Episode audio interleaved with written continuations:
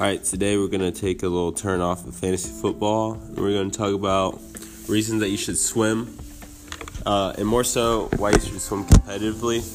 This has been a thing that I've done for the last six years. I've swam competitively, and it's had numerous health benefits for me. Uh, it gives a full body workout. That's the number one thing about when people hear about swimming. It's a lot harder than most people would think because swimming for two hours or at least an hour you're going to get a whole body workout and you're going to be hurting after it if you're not used to that type of workload when you swim. Also, when you swim competitively, you have like a team and it makes it more fun even though practices there can be a little challenging and tough because of your coaches constantly pushing you, but that's also why I can love and hate the sport at the same time.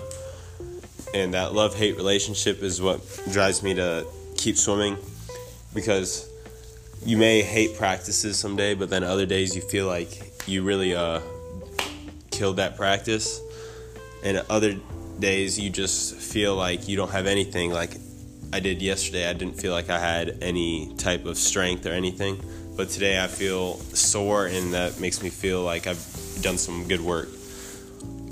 Also, swim meets are very fun. You uh, you can try to meet your goals, whether your goals are to get a certain time or just to uh, beat the guy next to you.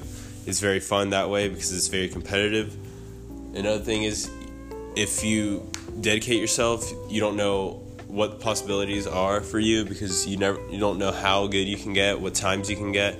You just know that the the sky is the limit for you. And that's especially true in swimming because people of all shapes and sizes are can be good at swimming.